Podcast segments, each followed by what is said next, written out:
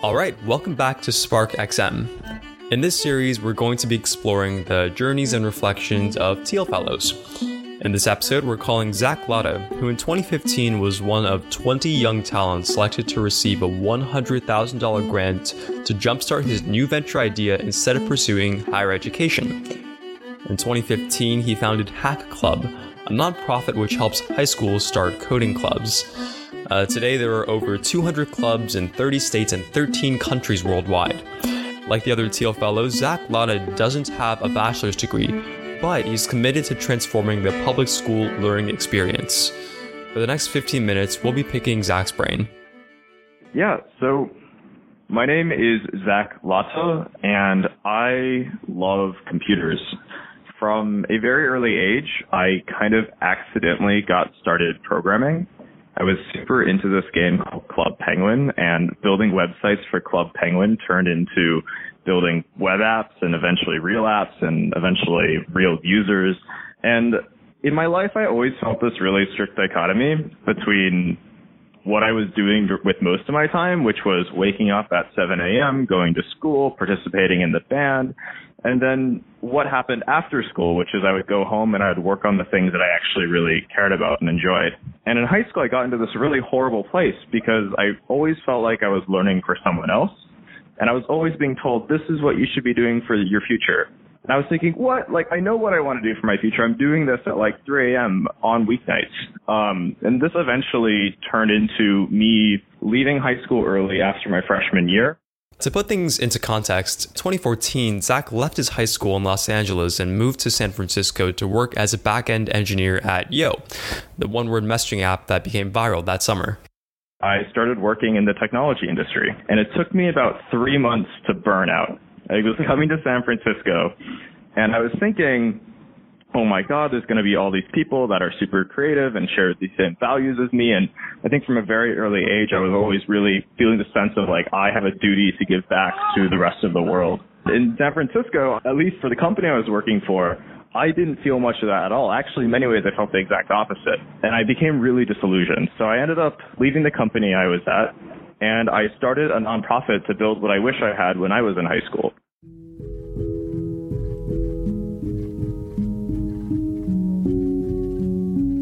After leaving Yo, Zach stayed in San Francisco instead of moving back to Los Angeles, where he developed his nonprofit Hack Club.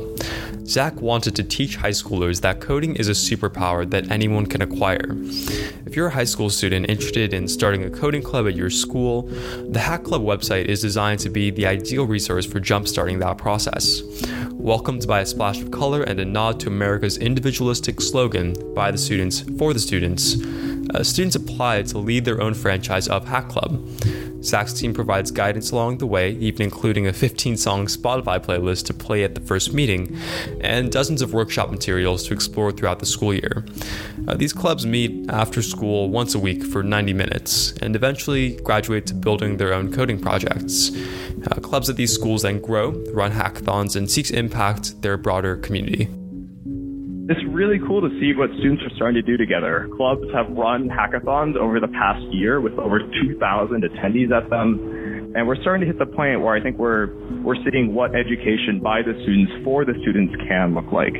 So I'm pretty optimistic for the future because I think that there can be change in public education. I think that change needs to come from the outsiders, and I think the best outsiders are the students. Now, don't forget that Zach himself had a very different high school experience than most teens in the US, but this was the route Zach sought for an alternative to the traditional public school format. Part of my frustration with public schools, uh, at least here in the US, is that when you look at the million different people that make up quote unquote the public school experience, uh, when you look at the students, the parents, the teachers, the faculty, the policymakers, the people writing the textbooks, the people that are doing the curriculum standardization, every single one of these people has the right intentions most of the time. But when you really start to look at them and ask who are they building for, who is their user, who is the textbook writer really writing that textbook for, it's never the student. If we're lucky, it's the teacher. And that shocks me, and I think that is why we have so many problems the reality is at most schools, students are not excited to wake up in the morning and go to the classroom. And when we're talking about having these amazing outcomes like empowered students, lifelong learners, we want to be creating citizens of the world, you need to be building for the students if you're going to do that. So really, I think the problems in public education are problems of incentives. And I think that if you're going to change this, I think you need to be looking at it from a perspective of incentives. This is the reason why new curriculum won't change anything and hasn't changed anything. This is why traditional education reform, there were a ton of researchers in the 70s that tried to, to not necessarily change the curriculum, but change how we teach to the curriculum. And that didn't work. And this is why technology in the classroom didn't work. It seems like every 10 years there's this new bold idea that's going to change the face of public schools. But the reality is it doesn't change the incentives. And then we just start having the same conversation again 10 years later. Zach's vision of a new education system that is built on top of a new set of incentives culminates in his design of hack clubs. But in order to see how he came to these conclusions, it's important to hear about his own experience. Because the kind of public education that Zach experienced in Los Angeles was abjectly unfulfilling to him. From his perspective, the classroom seemed more geared for passing exams and not as much for him to actually learn the material. And for me, this started to make me feel like a cog in the machine, especially when I was learning subjects like the humanities. It's all about not being a cog in the machine. And uh, I ended up getting into this really deep and, and really dark place. It was actually pretty horrible at the beginning of high school. So this was at the end of my freshman year where I tried to take as many classes as possible because I said, you know what, if I'm going to do high school, I'm going to do high school the best possible way I can take high school so I was doing like nine units. I was staying up until 3 a.m. every night. I had my sleeping down to a science, and it was horrible. And and I think part of the problem here is at most schools, unless you're lucky to go to a school where you have particularly good teachers, or you are able to find some way out, just doesn't work. There's no sense of reward. And this was hard for me because I don't know. It was it just felt like I kept banging my head against the wall trying to get to the other side and the wall just kept cracking my forehead. It was horrible. But the reality is, there is something wrong when students come to class and are not excited to be there. Now, let's backtrack a little bit to before Zach moved to San Francisco and before he even dropped out of high school. An important chance meeting occurred that changed the entire trajectory of his life. When I was either at the very end of being 14 or at the very beginning of being 15, I got really lucky. I convinced my parents to drive me out to a game design event that was happening at USC. And I met a lot of people that were like, not just twice, but like three times my age. And these people were like my heroes because they worked on stuff that like I had used. And up until this point, I had never really met anyone that was remotely interested in in the same sort of thing I was. It was it was really an extraordinarily isolating experience not knowing anyone else that cared about the same stuff you do. So that was that was an amazing 24 hours at event. And after it, one of the people, Dave Padilla, reached out to me and said, "Hey Zach, do you want a job?" And I was like, "Oh my god." I will do anything. You don't even have to pay me. And he, he put me in touch with two people he knew that were starting a small game design company and they're working on an app for the iPhone called Football Heroes. It was going to be this new football game. So I'm like, yeah, like, can we meet in person? And can like, do you want to do an interview or something? And they said, yes, please come to our office. And I, I convinced my parents. They were like, what, what, what the hell is happening? I convinced them to, to drive me out to their office, and we get there, and we're like, is this the right address? Because we're in like a neighborhood, like we're in like we're like south of Koreatown, and they're like we're like near apartments and stuff. And the address we're at is like a house, like a duplex. We're like, I guess so. So we I knock on the door, and they come down, and we go up upstairs, and, and it's one of their apartments, and their office was the extra bedroom. Uh, and Michael, one of the one of the founders' apartments, they interviewed me on uh, Michael's dining room table. And, and a couple weeks later, um, after going through the process with them, they ended up making an offer to me Uh, and the offer was like beyond anything I could have ever expected at the time. I was going to be paid minimum wage to work on a game with another programmer. And it was like, what? Like, this is absurd. He, they totally took a chance on me. Um, and I was super lucky. I, I worked with them part time while I was a freshman in high school. And then over that summer, I, I worked with them full time. And wow, that time changed my life. I probably did more harm than good to the game in reality. I, I, I was a terrible programmer, uh, but I got a lot better. And oh my god, it was so great to, to work with people that actually knew what they were doing. And, and that was an extraordinary experience. And we ended up launching it a couple months uh, later, and it ended up getting pretty popular. Um, we were featured on the App Store. Uh, we became the number one game on the App Store. There were like articles written about it. It was completely crazy to, to see people using this thing that I had made a contribution to. That was like, wow, this is not just a bunch of ideas in my head. This is something that is real. Uh, and, I, and I ended up going to help out at a workshop that was happening, um, and we were we were teaching people how to how to like build some sort of first project. I forgot what the project was, and one of the students came up to me and asked, "Did you work on this game?" And they showed me Football Heroes. And that was the first time I'd ever met anyone in person that played the game that I worked on. And then he went on to explain to me, like, this was the most popular game at school. Everyone was playing it together. And that was when I was like, holy crap. Coding is the closest thing we have to a superpower. Somewhere during that period of when I was working on this game, coding went from like the fun thing that I was doing in my free time to something that was real. I specifically remember when the game was launched. I, I was literally at a Starbucks procrastinating and wanting to do that when I was procrastinating was I'd check the app store and just like see what if there were any like new things that were interesting. And I was mindlessly scrolling through the app store and I was like, wait, holy crap, that's my game. And, and this was at the point when, when Apple still had to review your app before you launched them. And um, at that point, Apple didn't really tell you when they launched them. They just like put it on the store. Uh, so we didn't know that it was launched yet. And to be that, it was to, to meet the students that came up to me after you work on this. And then I think for my parents to, to see people actually using this thing, it was like, oh my God, wait, like this is real. I think that inspired a lot of confidence. I think that when you're when you're in high school and really in a lot of other circumstances, uh, it's it's really hard to know what is just in your head and, and what is something that is real and valuable. I think that this is particularly common in, in startups as like a founder where it's easy to psych yourself out. One of the lessons I learned from that period was the importance of having mechanisms to make sure that the things I'm doing are real.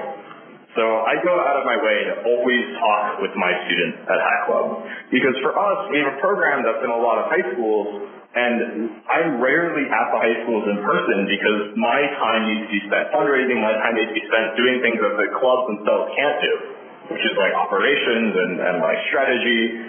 So I make a point to always talk to students to know that what Hack Club is doing and the impact that Hack Club is having is actually real and not just like some narrative I'm making up in my head.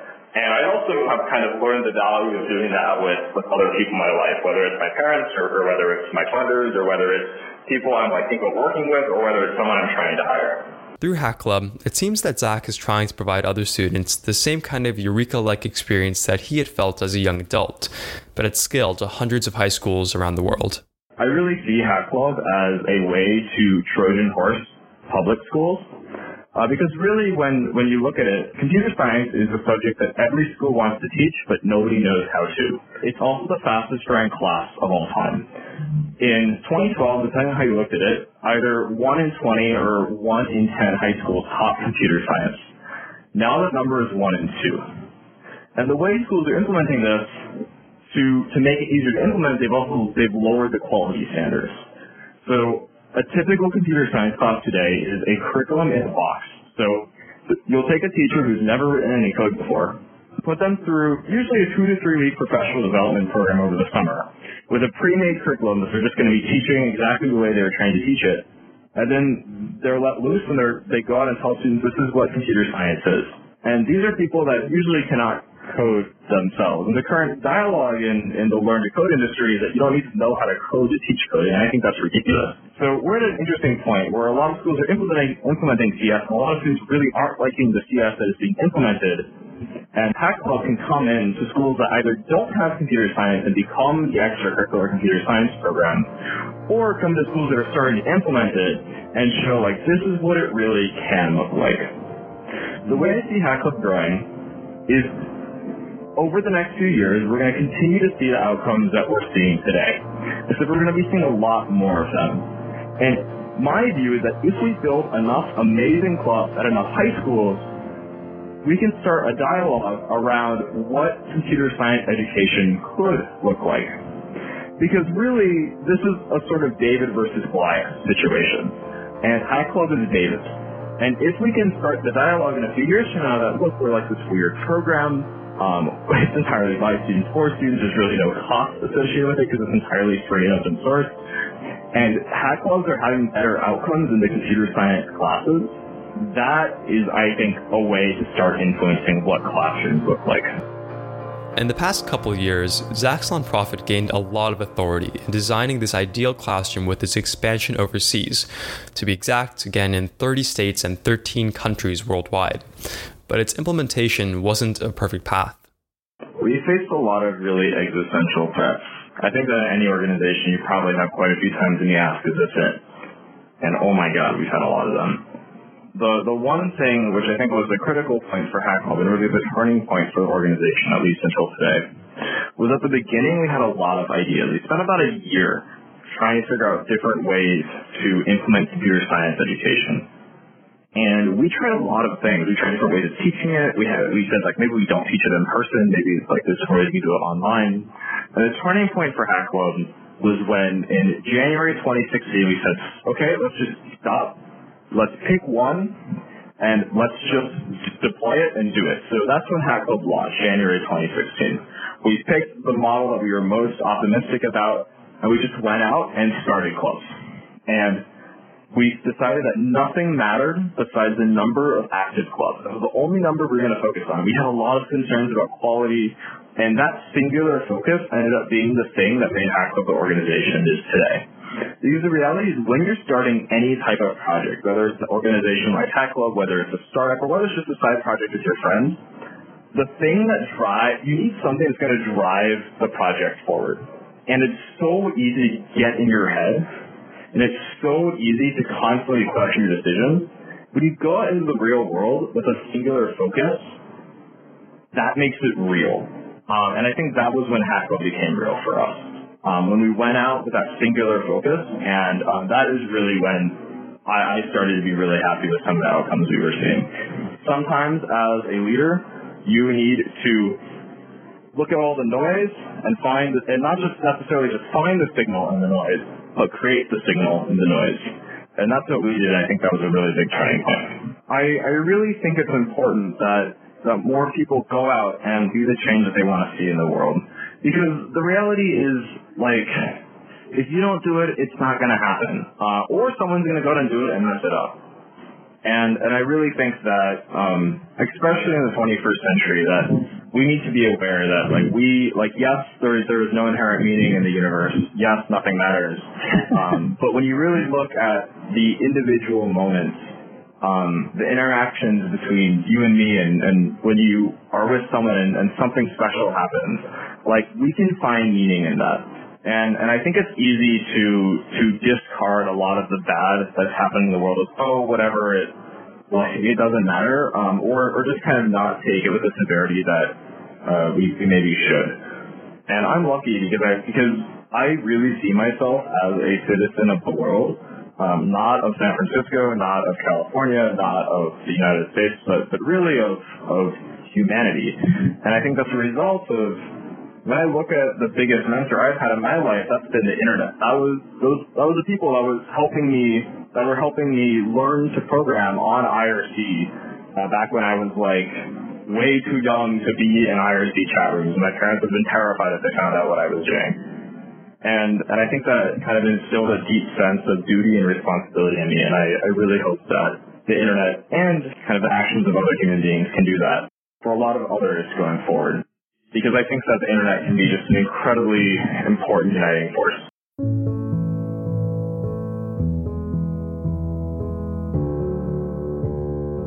We would like to thank Zach for taking the time to talk with us about his thoughts on education and his process building Hack Club across the country and beyond.